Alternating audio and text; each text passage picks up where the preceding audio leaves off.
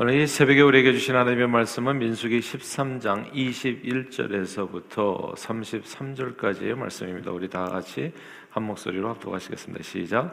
이에 그들이 올라가서 땅을 정탐하되 신 광야에서부터 하마독이 르홉에 이르렀고 또 네겝으로 올라가서 헤브론에 이르렀으니 헤브론은 애굽 소암보다 7년 전에 세운 곳이라 그곳에 안악 자손 아이만과 세세와 달메가 있었더라. 또 에스골 골짜기에 이르러 거기서 포도송이가 달린 가지를 베어 둘이 막대기에 꿰어 매고 또 석류와 무화과를 따니라. 이스라엘 자손이 거기서 포도를 베었으므로 그것을 에스골 골짜기라 불렀더라. 40일 동안 땅을 정탐하기를 마치고 돌아와 바람 광야 가데스에 이르러 모세와 아론과 이스라엘 자손의 온 회중에게 나와 그들에게 보고하고 그 땅의 과일을 보이고 모세에게 말하 이르되 당신이 우리를 보낸 땅에 간 즉 과연 그 땅에 적과 꿀이 흐르는데 그 이것은 그 땅의 과일이니이다. 그러나 그 땅 거주민은 강하고 성읍은 견고하고 힘이 클뿐 아니라 거기서 아낙 자손을 보았으며 아말렉 이는 남방 땅에 거주하고 헤딘과 여부스인과 아무리 이는 산지에 거주하고 가나안 이는 해변과 요단가에 거주하더이다. 갈렙이 모세 앞에서 백성을 조용하게 하고 이르되 우리가 곧 올라가서 그 땅을 취하자 능히 이 일이다 하나 그와 함께 올라갔던 사람들은 이르되 우리는 능히 올라가서 그 백성을 치지 못하리라 그들은 우리보다 강하니라 하고 이스라엘 자손 앞에서 그 정탐한 땅을 악평하여 이르되 우리가 두루다니며 정탐한 땅은 그 거주민을 삼기는 땅이요 거기서 본 모든 백성은 신장이 장대한 자들이며 거기서 네피림 후손인 아낙 자손의 거인들을 보았나니 우리는 스스로 보기에도 메뚜기 같으니 그들이 보기에도 그와 같았을 것이니라 아멘. 오늘날 대한민국 정부 자산 중 가장 가치 있는 것이 경부 고속도로라고 합니다. 아, 지난 1970년이 완공된 경부 고속도로는 당시 기준으로 대한민국 최대의 역사였습니다. 그리고 최단 거리에 이렇게 건축한 그것도 역시나 기록이죠. 서울과 부산을 종점으로 해서 전국 주요 도시를 연결해서 국토의 대동맥 같은 역할을 했습니다. 대한민국의 눈부신 발전에는 이 고속도로가 있습니다. 이 고속도로 이전과 이후로 대한민국의 발전이 나뉠 정도로 경제 발전의 상징과 같은 도로가 이제 경부 고속도로죠. 근데 이 경부 고속도로에서 호남이 약간 제외돼 가지고 나중에 이제 지역 갈등으로까지 이어지는 그래서 좀 아쉬운 부분이 있습니다만 아무튼 주요 도시를 다 연결해 가지고 아, 이렇게 아, 대한민국을 하나로 연결해 가는 아, 그런 위대한 아, 그 과업이었습니다. 그 수도권과 근데 이제 이 대역사가 아무 반대도 없이 그래서 이루어진 것은 아닙니다. 말씀드렸던 것처럼 호남 지역에 좀 빠지는 바람에 아 그래서 지역 발전에 있어서 균형을 이루지 못했다는 아쉬운 점들이 이제 생기는 거죠. 그렇기 때문에 처음부터 아, 대단한 또 이게 반대가 있었던 것 그리고 예산도 턱없이 아, 부족했고 그 당시 야당 정치권의 반대도 적지 않았습니다. 아, 수도권과 영남권 등 일부 지역에만 발전과 특혜를 부여한다는 지역 편중론이 있었고요. 그리고 독재 독재자 히틀러에 막 비교해 가지고 아, 그 아우토반을 연상시킨다는 그런 발언도 있었습니다. 야당 의원들은 고속도로 건설 현장에 아예 들어누워 가지고 아, 그 당시 지도자들이었던 김영삼, 김대중 대통령, 예, 전 대통령들을 포함해서 이 쌀도 모자라는 나라에서 우량 농지를 훼손하는 이 부유층 전유민의 고속, 고속 도로는 절대 발전을 생각해서 정말 나라를 생각해서 반대한 사람들 분명히 있었고요. 그리고 기술적인 이유로도 반대한 사람들 기술이 부족했었거든요. 이걸 이렇게 부실 공사하면은 오히려 더 손실이 크다 해가지고 아 그래서 정확하게 이제 내용을 잘 분석해서 반대한 사람도 있었습니다. 실제로 경부 고속도로는 당시 보잘것없는 도로 건설 기술로 이게 졸, 졸속으로 만든 도로였거든요. 물론 열심히 했지만은 그 당시에 그 도로 기술이 한국이 그렇게 형편없었을 때였잖아요. 1968년도에 이것을 건설을 시작했으니까 건설 경험도 별로 없고 현대가 그때 해외 나가가지고 딱 수주 하나 했었나요? 이런 정도의 실력이었기 때문에 이걸 우리 힘으로 건설한다는 것은 이제 일종의 진짜 아, 계란으로 바위치기 같이 참 무모한 일이었죠. 그러니까 반대했던 사람들의 의견이 훨씬 더 지성적이고 이성적이고 합리적이고 아 그리고 또 제대로 된 분석이었던 겁니다. 이제 그래서 나중에 결국 그렇게 건설하고 나서 보수 비용만 거의 건설 비용의 네 배나 들 정도로 이제 그런 이제 또 명암이 있는 어, 그런 내용입니다. 아, 그러나 때로는요 이성적이고 합리적이고 아, 그리고 분석적인 그런 제대로 된 반대가 항상 좋은 결과를 가져오는 것은 아니에요. 그래서 요즘은 그 앙터프리너십이라고 얘기하잖아요. 기업가 정신이라고. 그래서 대학 저기 일본이 잃어버린 30년이 된 게 기업가 정신을 잃어버려서 그렇다는 분석이 많 거든요. 한국도 점점 아, 뭐 최고의 인재들의 의대나 뭐 이렇게 아, 또 이렇게 아, 그 저기 뭐 법관이 되려고 한다든지 아 그리고 또 이 뭐 공무원이 되려고 한다는 이런 뭐 내용들이 사실 기업가 정신을 잃어버리는 것이기 때문에 더 미래가 우려되는 거거든요. 기업이 새롭게 모험을 감수하면서 뭔가 오픈이 돼야지 거기에 이제 많은 사람들이 이제 이렇게 쓰임을 받을 수가 있게 되고 그러니까 일자리가 창출되는 거죠. 아, 그래서 먹거리가 생기고 이렇게 활성화가 되어지는 건데 그냥 뛰어난 인재들이 그냥 안전 위주로만 간다면은 모험을 하지 않으면 어떻게 기업이 만들어지게 되고 일자리가 창출될 수 있겠어요. 이거 진짜 창업이거든요. 새롭게 일을 하는. 그러니까 이게 연세 드셔가지고 미리 아, 조퇴를 하신 분들이 어렵게 창업하는 그런 창업 말고 그건 진짜 창업이라고 말할 수도 없어요. 그냥 내몰리는 것이지 그냥 그거 말고 젊은 인재들이 사실 자신의 젊음을 걸고 자신의 그 능력을 걸고 이제 창업을 많이 해야지 이 경제가 활성화되고 옛날에 그랬었다는 겁니다. 옛날에 경부 고속도로가 진짜 창업하듯이 모험 그 기업가 정신으로 했던 아, 그런 일이 일이었다는 거예요. 그래서 때로는 이렇게 기업가 정신으로 불가능에 도전하듯이 모험을 해야지 새로운 차원의 발전으로 이렇게 도약할 수 있는 그런 경험을 이뤄갈 수 있게 되는 겁니다. 보세요. 만약 그때 반대자들의 의견을 수용해 가지고 정부 고속도로 건설을 뒤로 미루었다면 어떻게 되었을까요? 그 어떻게 되었을까에 대한 또 분석 자료도 있어요. 어, 이게 정부 고속도로 건설을 일, 아니 딱 10년만 늦게 그러니까 그냥 반대를 그렇게 하니까 나중에 하자는 얘기 사례들이 되게 많았거든요. 왜 이렇게 밀어붙이냐고 대통령 각하 원래 이렇게 반대가 많은데 민족 화합이 먼저 아니겠습니까? 그러니까 미루지 마시고 그냥 아, 저기 지금은 하지 마시고 미뤄서 좀 의견을 모아봐서 하자. 김종필 총리까지 그때 그렇게 얘기했었거든요.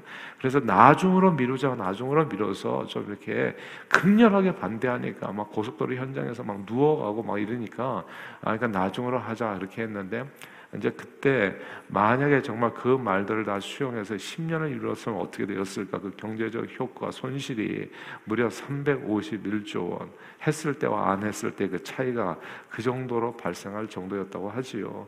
이런 내용들을 통해서 우리는 경부 고속도로의 역할이 사실 조속한 한국의 경제 발전, 오늘날을 이루는데 얼마나 큰 기여를 했는지를 알게 되는 겁니다.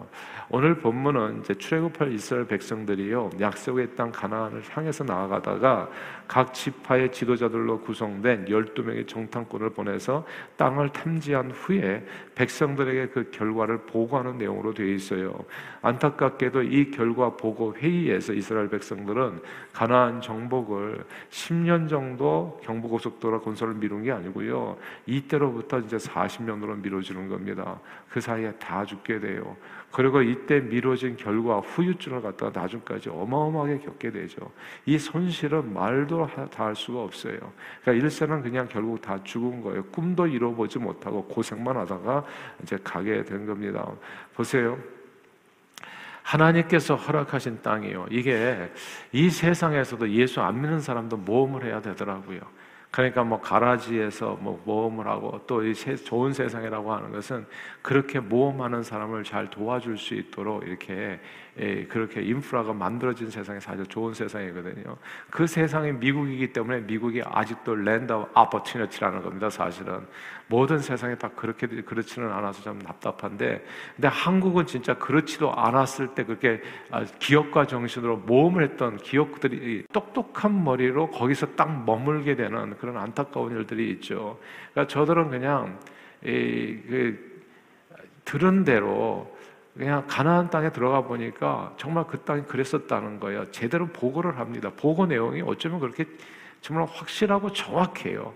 보고는 아무 문제가 없어요. 근데 그 보고에 대한 해석이 문제였는데 가나안 땅은 적과 꿀이 흐르는 땅이요 참으로 마음에 드는 땅이었습니다. 그렇게 이야기하잖아요. 그러나 문제는 그 땅에 사는 거민들이 강하고 성읍들은 견고하고 힘이 클 뿐만 아니라 안악 자손, 안악 자손이라고 엄청나게 큰 거인 민족이 살고 있었다는 점이 이게 도전이었던 겁니다. 문제라기보다도 도전이라고요.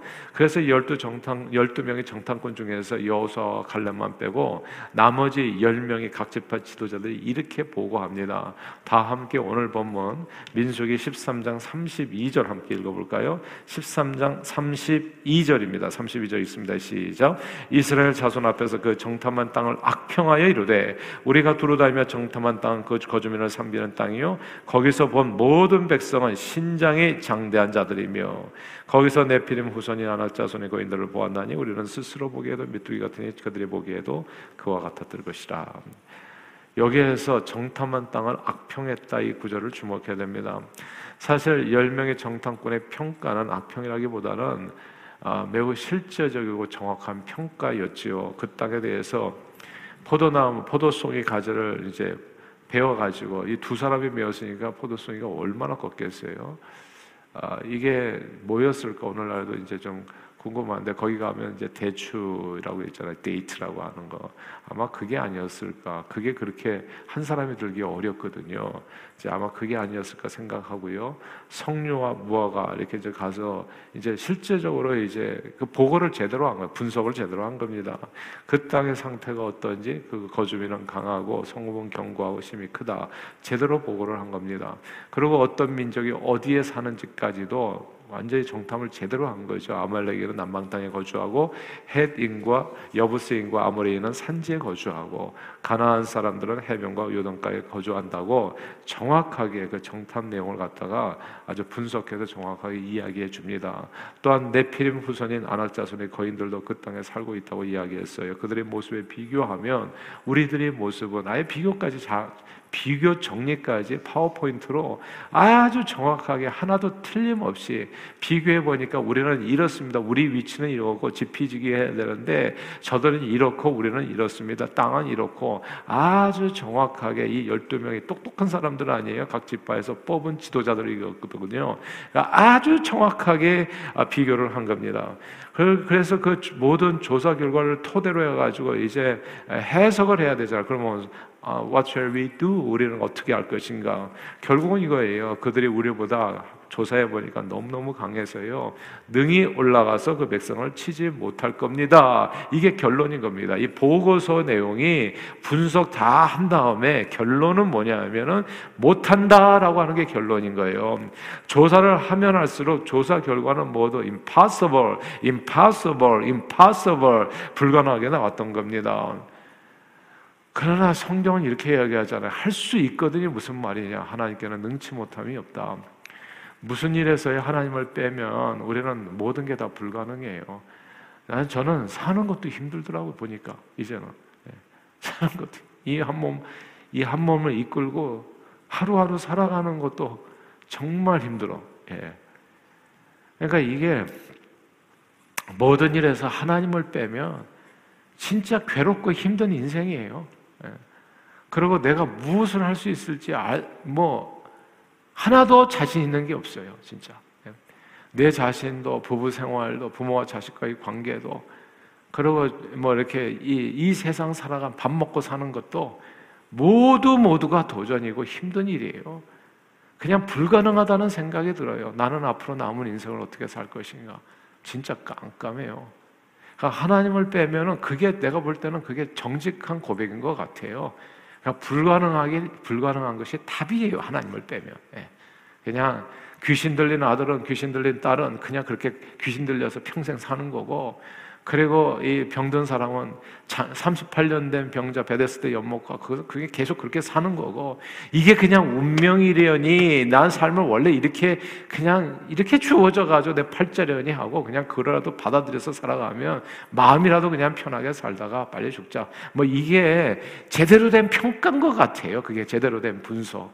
무엇을 우리의 삶에서 더 좋은 것을 기대하면서 살아갈 수 있겠어요 어차피 생로병사하는 인생길에서 말입니다. 근데 오늘 본문에 보면 갈렙은요, 다 이게 분석이고 이게 평가고 이게 결론인데 아, 갈로는 갈렙은 희한한 결과를 내는 거예요. 분석에 있어서는 다 어그리. 오케이. 그 분석 정확해요. 맞아요. 제가 보고한 것도 마찬가지입니다. 그 어느 민족이 어디에 살고 그 민족은 진짜 안악자같이 크고 우리보다도 더 크고 우리는 메뚜기 같고 다 맞아요. 다 맞는다고. 나머지는 모두 같지만 그러나 그렇기 때문에도 우리는 올라가야 된다. 오늘 본문 30절 말씀이 놀랍지 않습니까, 여러분? 13장 30절을 같이 읽겠습니다. 시작. 갈렙이 모세 앞에서 백성을 조용하게 하고 이르되 우리가 곧 올라가서 그 땅을 취하자 등이 이기리라. 아멘, 아멘. 야, 이 갈렙의 이 자신감 도대체 어디서 온 거예요? 그 땅을 취하자 등이 이겨라. 이기리라. 이것은 요즘 말로 근자감이라고 합니다. 근자감. 하나도 근거 없는 자신감. 예전에 무슨 허 뭐 교수가 수학에 기가 막히게 풀어서 이 수학의 노벨상이라는 걸 탔잖아요. 근데 그분의 글을 읽는데 그때 이 근자감이라는 말이 나오더라고요. 어떻게 수학에서의 노벨상이라고 말하는 그런 놀라운 상을 받을 수 있었습니까? 라고 누가 기자가 물었을 때 그, 런 일을 어떻게 이룰 수 있습니까? 자기는 그냥 근자감, 근거가 없는 자신감, 근거가 없는 아무 근거가 없어. 그러니까 이게 이 어떤 차원을 높여가지고 또 다른 차원의 축복을 경험하려면 경부고속도로로 마찬가지지만 이게 이유를 알 수 없는 근자감이 있어야 되는 거예요. 근데 세상에서는 하나님 모르는 사람은 그게 근자감이 되는 거고 하나님 믿는 사람은 근자감이 아니에요. 근거 없는 자신감이 아니에요. 우리는 근거 있는 자신감입니다. 예수의 기초한 반석 대신 그리스도, 하나님의 말씀에 기초한 세상을 하나님께서 창조하셨고, 하나님의 주인이시고, 그 주인인 하나님께서 우리에게 땅을 주신 거라고요. 우리에게 이 땅을. 너 땅을, 그 땅을 너는 차지하라. 예.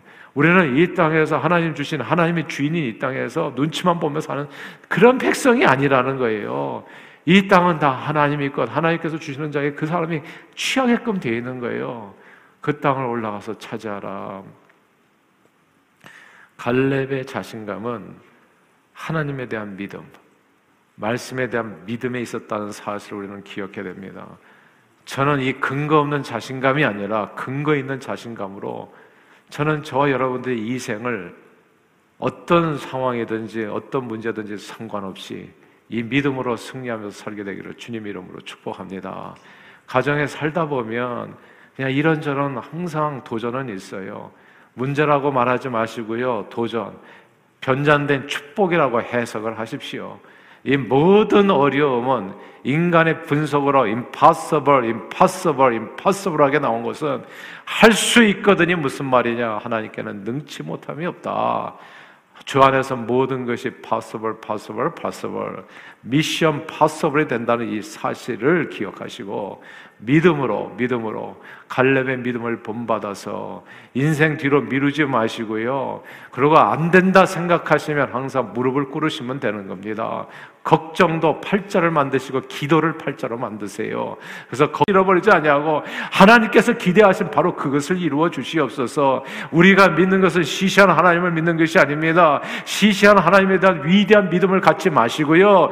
위대하신 하나님에 대한 겨자씨만한 믿음을 가지시면 하나님께서 이 산을 넣어줘서 저 산에 움직이려 할 때도 그대로 될 것이요. 이것은 그 전능하신 여호와의 말씀인 겁니다. 이 말씀을 우리 믿으시면 아멘 하십시다. 아멘 이때 아멘 하 시는 거예요. 아무 때나 아멘 하는 게 아니라 아무 때나 아멘 하는 게 아니고요. 아멘 할 때 아멘을 해야 되는 겁니다. 그 말씀 그대로 내 삶에 이루어지기를 바랍니다. 오늘 보세요. 얼마나 안타까운 일입니까? 40년이 미뤄진다고요. 그 속에서 다 죽는 거예요. 하나님의 역사를 경험하지 못하고.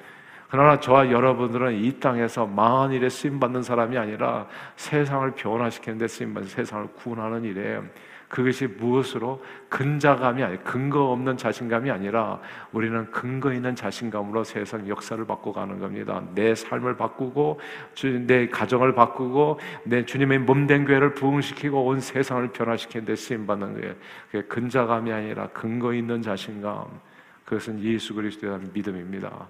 이 믿음으로 오늘도 승리하시는 저와 여러분들 다 되시기를 주 이름으로 축원합니다. 기도하겠습니다. 하나님 아버지 오늘도 우리를 불러주시고 말씀을 통해서 큰 도전 주심을 크리스찬의 삶의 문제는 없습니다. 해결 안 될 불가능은 없습니다. 미션 임파서블 그딴 거 없어요. 단지 우리는 기도하지 않을 뿐입니다.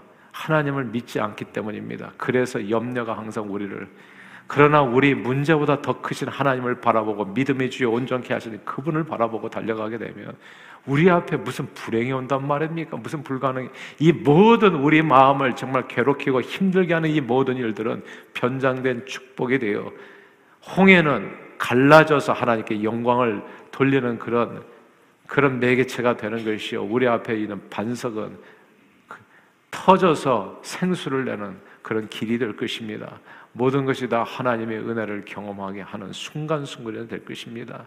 하나님 믿음으로 경험하게 해 주십시오. 우리의 연약한 믿음을 더하여 주시어서 주님을 바라게 해 주시고 실망하고 낙심하고 좌절하는 대신에 믿음으로 일어서서 오직 의인은 믿음으로 말미암아 살리라 함과 같으니라 말씀 그대로 믿음으로 복을 받고 믿음으로 번성케 되고 믿음으로 하나님을 경험하여 그 믿음의 역사를 통해서 오대한 육체들 달며 하나님께서 맡겨주신 사명을 기쁨으로 신명나게 감당하다 하나님 앞에 이르는 영생 복락의 축복이라는 하나님의 권속들이 다 되어지도록 우리 발걸음을 주장해 주시고 오늘 이 새벽에도 기도줄 붙들어 역사에 주시옵소서 예수 그리스도 이름으로 간절히 기도하옵나이다. 아멘.